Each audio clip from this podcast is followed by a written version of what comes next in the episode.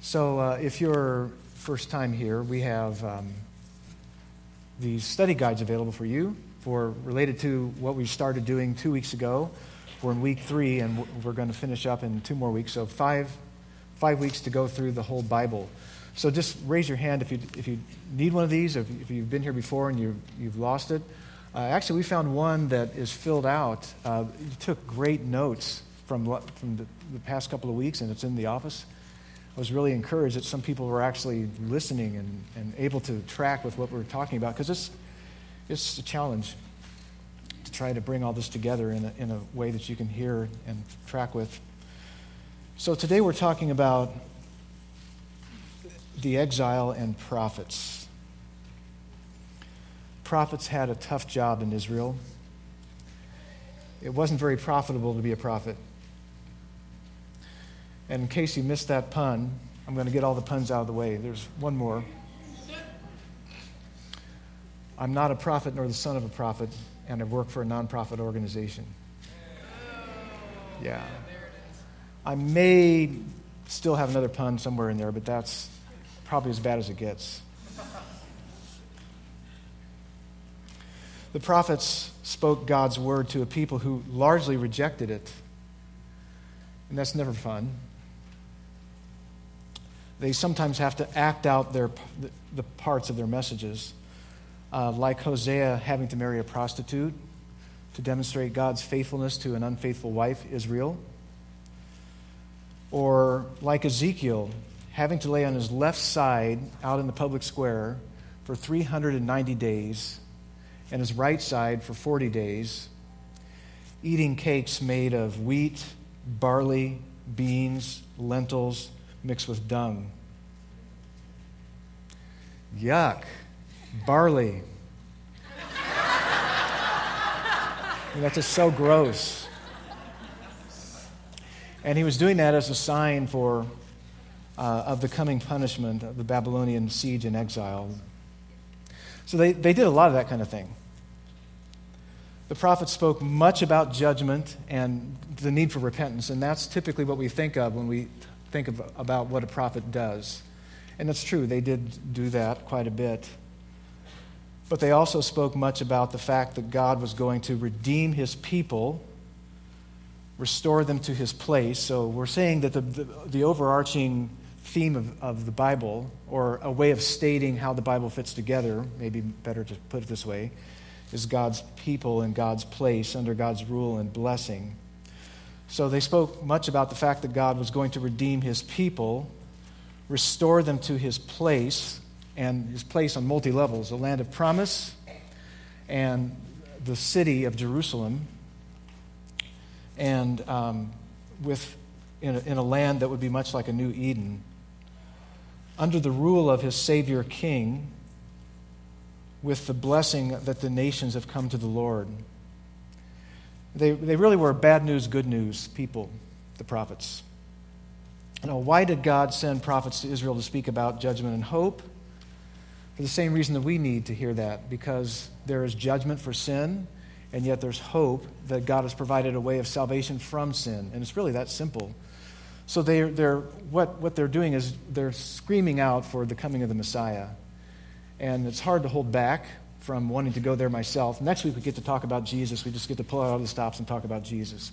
This week we'll still be talking about what what was the longing for Jesus. God's word warns and God's word blesses. His promises will never fail, and that's one thing to get from today, because we're going to go through quite a bit.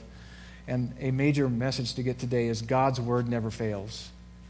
It, it, it brings judgment where that's deserved, and it brings grace where that's not deserved.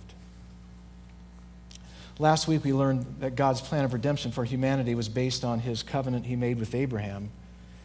He promised to give to Abraham's offspring the land of Canaan, to make of him a great nation among the nations, that through his offspring all nations on earth would be blessed.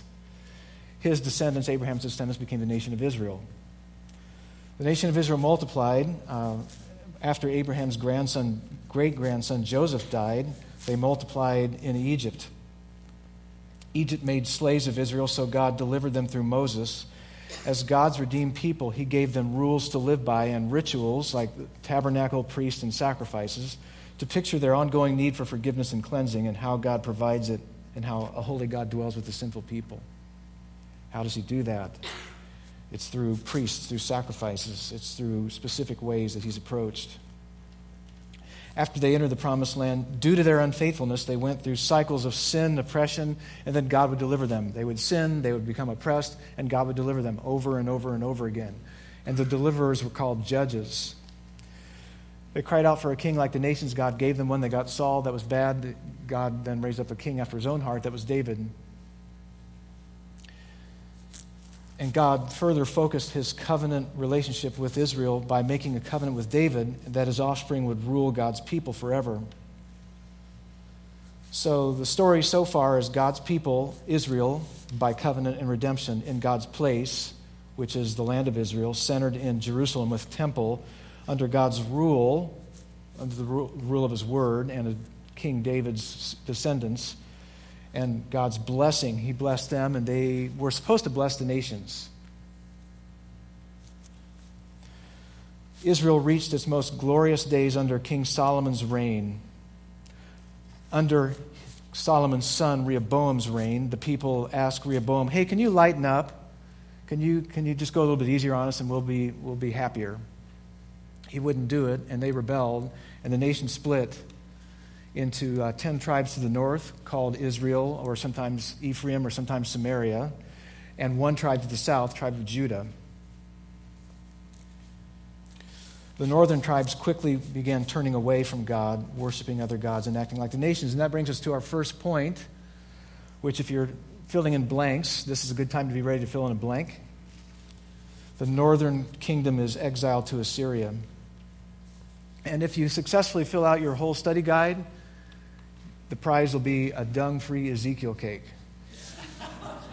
So you got that. God sent the prophets Elijah and Elisha to call the northern people back to God. Elijah challenged to the prophets of the false god Baal. He challenged uh, he, he uh, t- challenged them to a duel. Baal did nothing. God sent fire down and consumed everything, the sacrifice, the stones of the altar, the marshmallows, the graham crackers, the Hershey bars, everything. Then some uh, new prophets came on the scene. They were called writing prophets. They began writing down their prophecies. So as opposed to rapping prophets, such as Amos and Hosea, um, they, they tried to call Israel back to God. And they said to Israel through Hosea, uh, because you're so unfaithful, you are not my people and I'm not your God. It's like I'm taking back my covenant. Well, sort of. In spite of the ministry of the prophets, the people would not turn back to God. So in seven twenty-two B C, two hundred years after Israel divided, the northern kingdom was defeated by Assyria and exiled.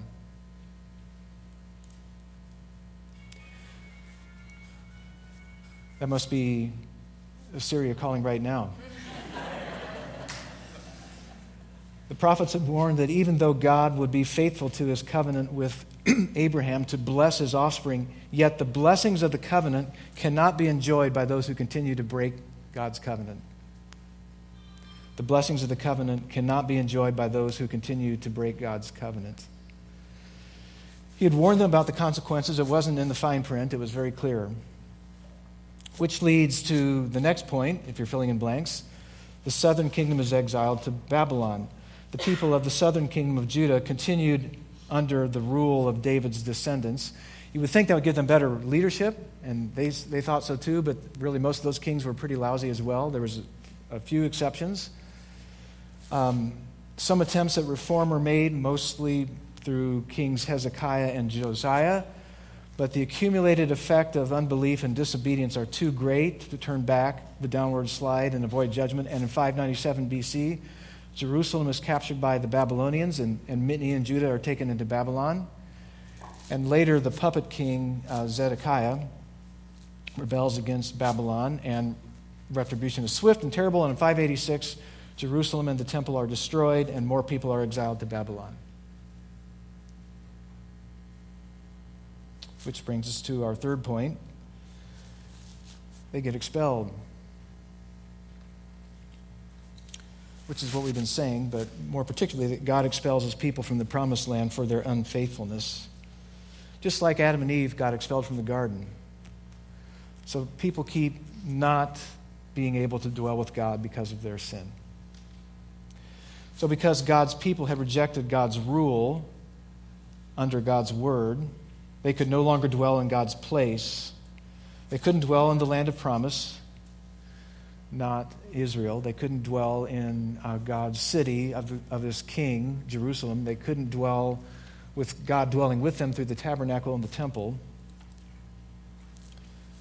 So, as such, they were certainly not mediating God's blessing to the nations. They were just not being a light to the nations.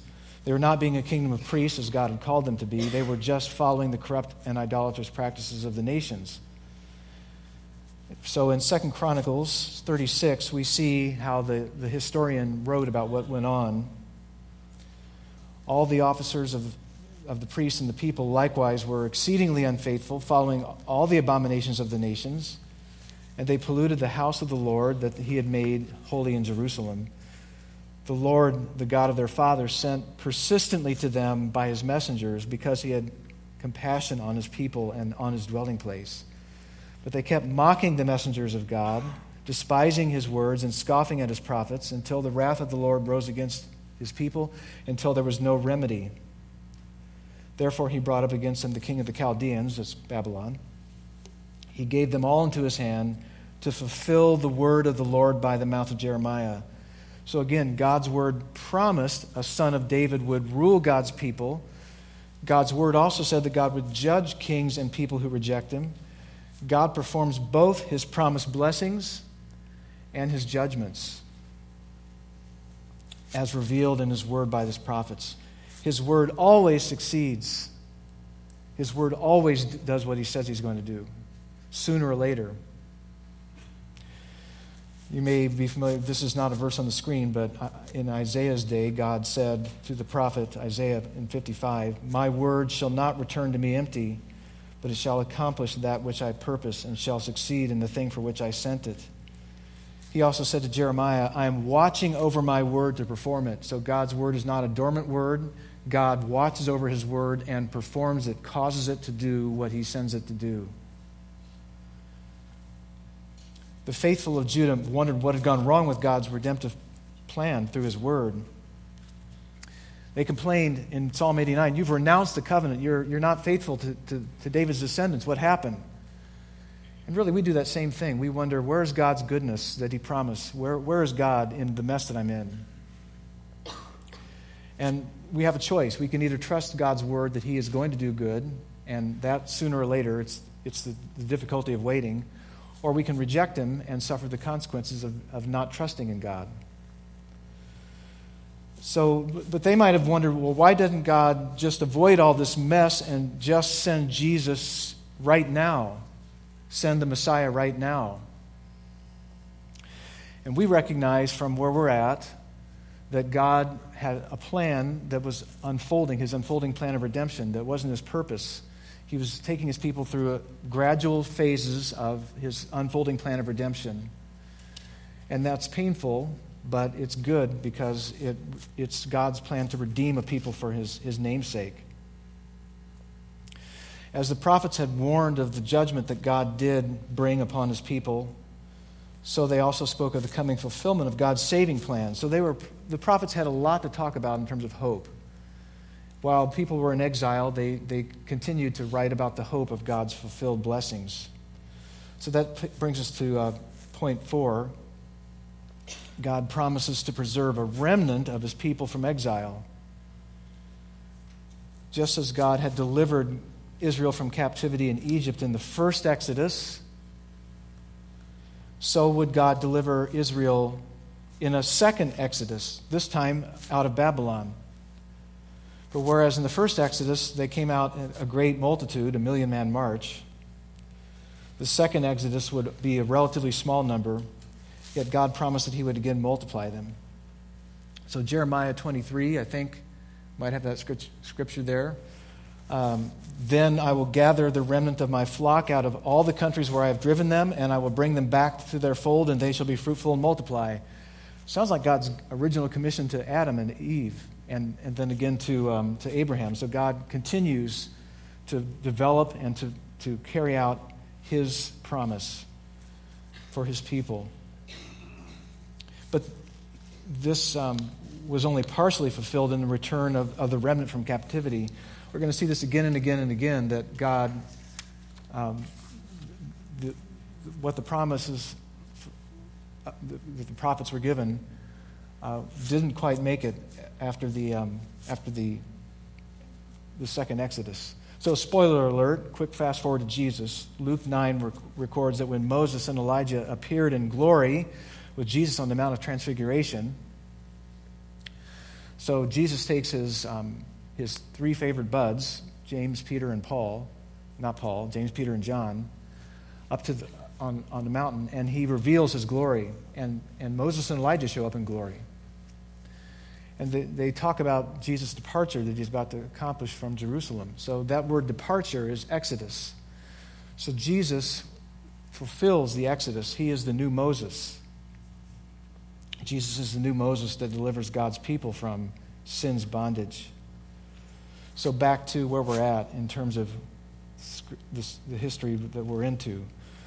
What's more, God promised that he would do his redemptive work in the very hearts of the people.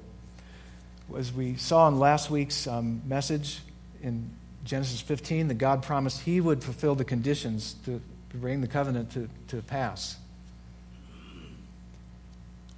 God guaranteed that he would fulfill all its conditions. Here we see God providing what his people would need to be faithful to the covenant so they would not break it again. So in Jeremiah twenty-four seven, God says, I will give them a new heart, a heart to know that I am the Lord, and they shall be my people, and I will be their God. And that's been kind of the tagline for our, our study. For they shall return to me with their whole heart. Or again in Jeremiah thirty-one, the days are coming, declares the Lord, when I will make a new covenant with the house of Israel and the house of Judah, not like the covenant that I made with their fathers on the day when I took them by the hand to bring them out of e- the land of Egypt. My covenant that they broke, though I was a husband, declares the Lord. For this is the covenant that I will make with them, the house of Israel, after those days, declares the Lord. I will put my law within them, and I will write it on their hearts, and I will be their God, and they shall be my people. This was promised, and yet it not fulfilled after the exile. But Jesus, just dropping this, this hint to where we're going, Jesus said when he was instituting the Lord's Supper on the, on the day of the Passover, before he went to the cross, he took a cup and he said, this cup is the new covenant in my blood. In fact, so great was this covenant upgrade, so influential was this, the early church understood this. And they called, um, what, what we call still to this day, the first thirty-nine books of the Bible, the Old Testament, which is the Old Covenant. Testament is another word for covenant. And we call the the second twenty-seven books of the of the Bible the New Covenant. So the covenant upgrade is radical change in terms of God's dealing with his people. Fifth point, God promises to restore Israel to a restored land. God promises to restore Israel to a restored land. Jeremiah thirty-two, God says, I will gather them from all the countries to which I drove them in my anger and my wrath and in great indignation. I will bring them back to this place, and I will make them dwell in safety. And they shall be my people, and I will be their God. Gosh, how many times is he going to say that? Enough till we actually believe it, huh? And he goes on in that passage. I don't have the rest of this up on the screen, but he, he, again, he promises the new heart, the uh, everlasting covenant. I'll plant them in the land in faithfulness with all my heart and all my soul.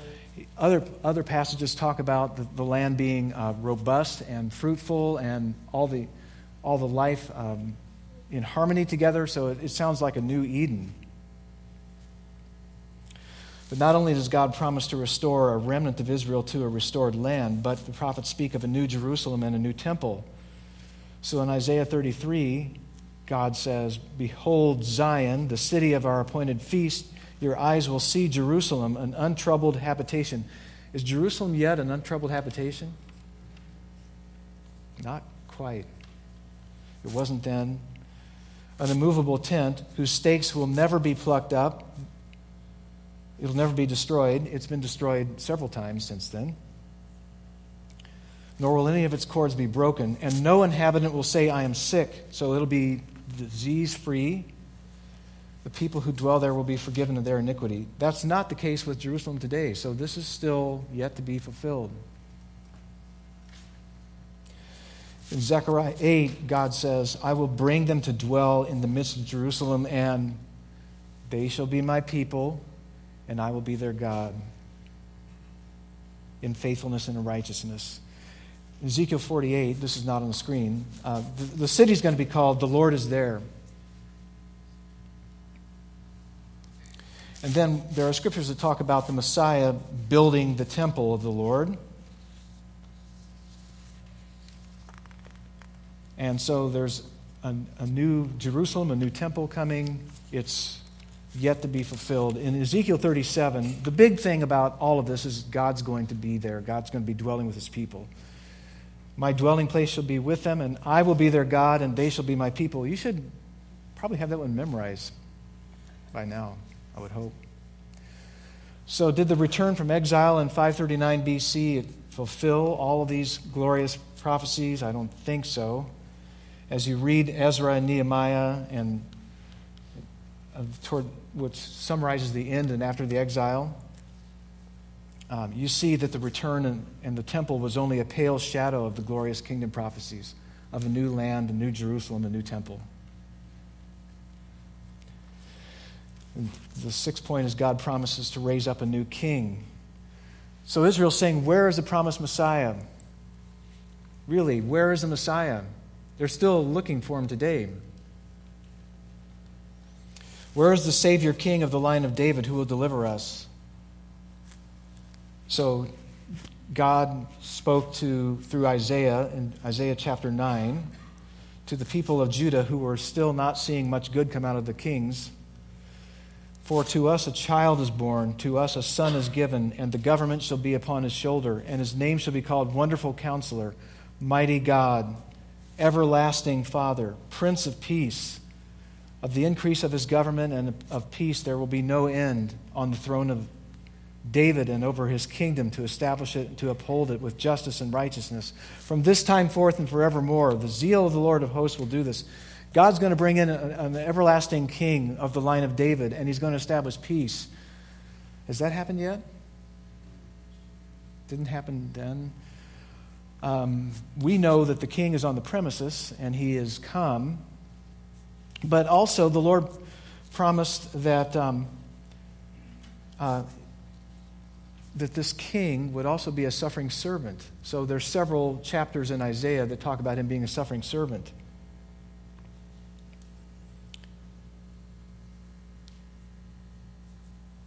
There's a constant theme also in God's word about how God, how God's people rejected their uh, the deliverer that he sends to them. So Joseph, Moses, and David were all rejected and all suffered greatly. So there's there's this pattern of God's saviors being rejected and suffering and and not being exalted at first.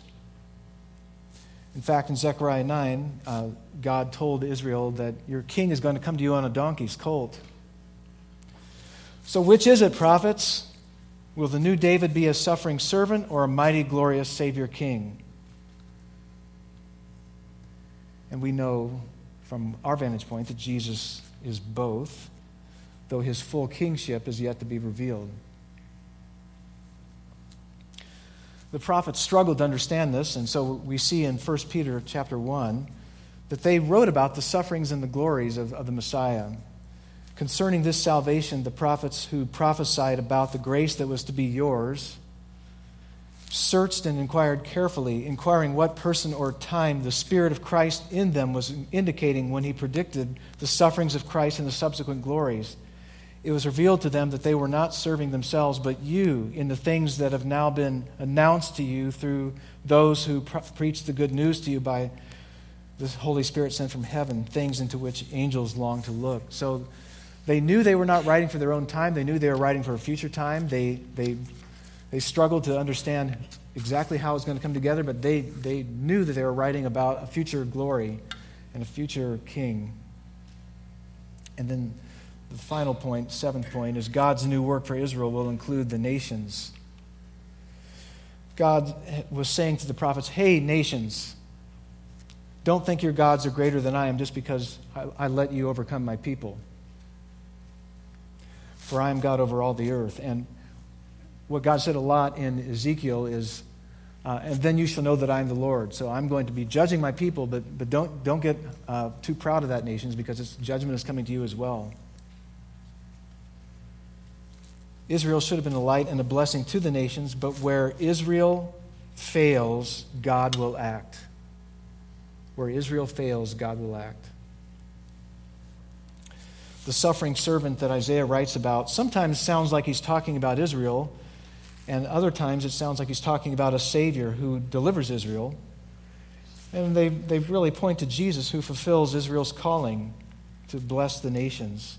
He saves God's people through his suffering and brings justice to the nation. So in Isaiah forty-two, I will give you as a covenant, you suffering servant, to the people, a light for the nations. And in Isaiah forty-nine, he says, it's too light a thing that you should be my people, my, my servant, to raise up the tribes of Jacob and to bring back the, the preserved of Israel. I will bring you as a light for the nations, that my salvation may reach to the ends of the earth. See, all of God's judgments were accomplishing salvation. And his word will surely be fulfilled. Not fulfilled after the exile. The Old Testament prophets saw the ultimate fulfillment of God's purpose, the blessing of Abraham through David to include people from every nation, Jews and Gentiles as God's people, in God's place, the new Jerusalem, the new heavens and the new earth, under God's rule. And so in Jeremiah three, verse seventeen, it, it talks about this coming new Jerusalem. At that time, Jerusalem shall be called the throne of the Lord, and all nations shall gather to it, to, to the presence of the Lord in Jerusalem. They shall no more stubbornly follow their own evil heart. And Zechariah two, and many nations shall join themselves to the Lord in that day, and shall be my people, and I will dwell in your midst. And you shall know that the Lord of hosts has sent me to you. Right now, we who have faith in Christ and are already experiencing God's new work based on his covenant promise to Abraham and to Israel and to David.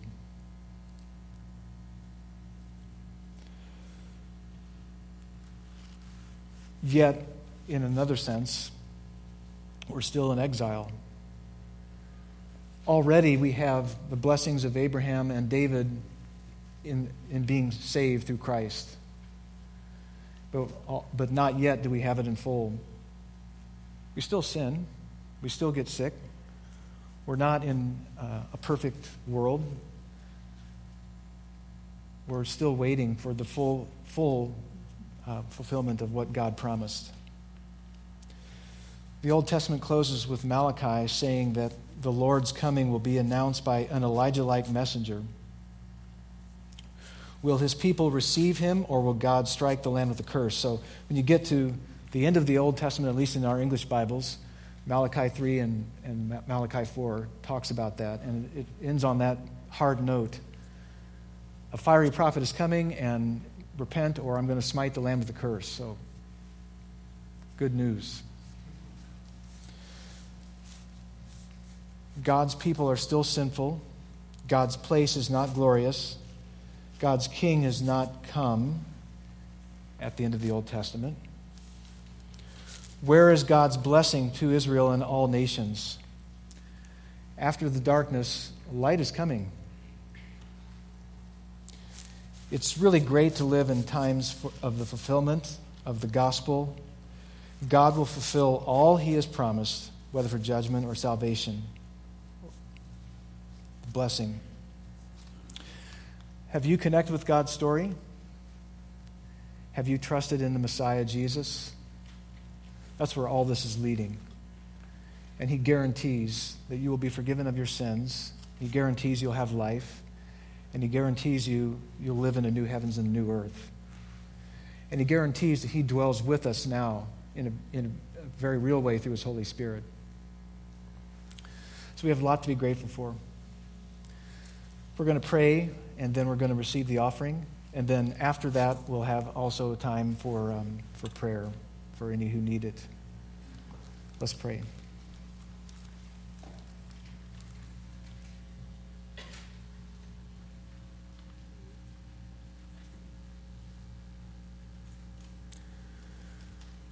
Father,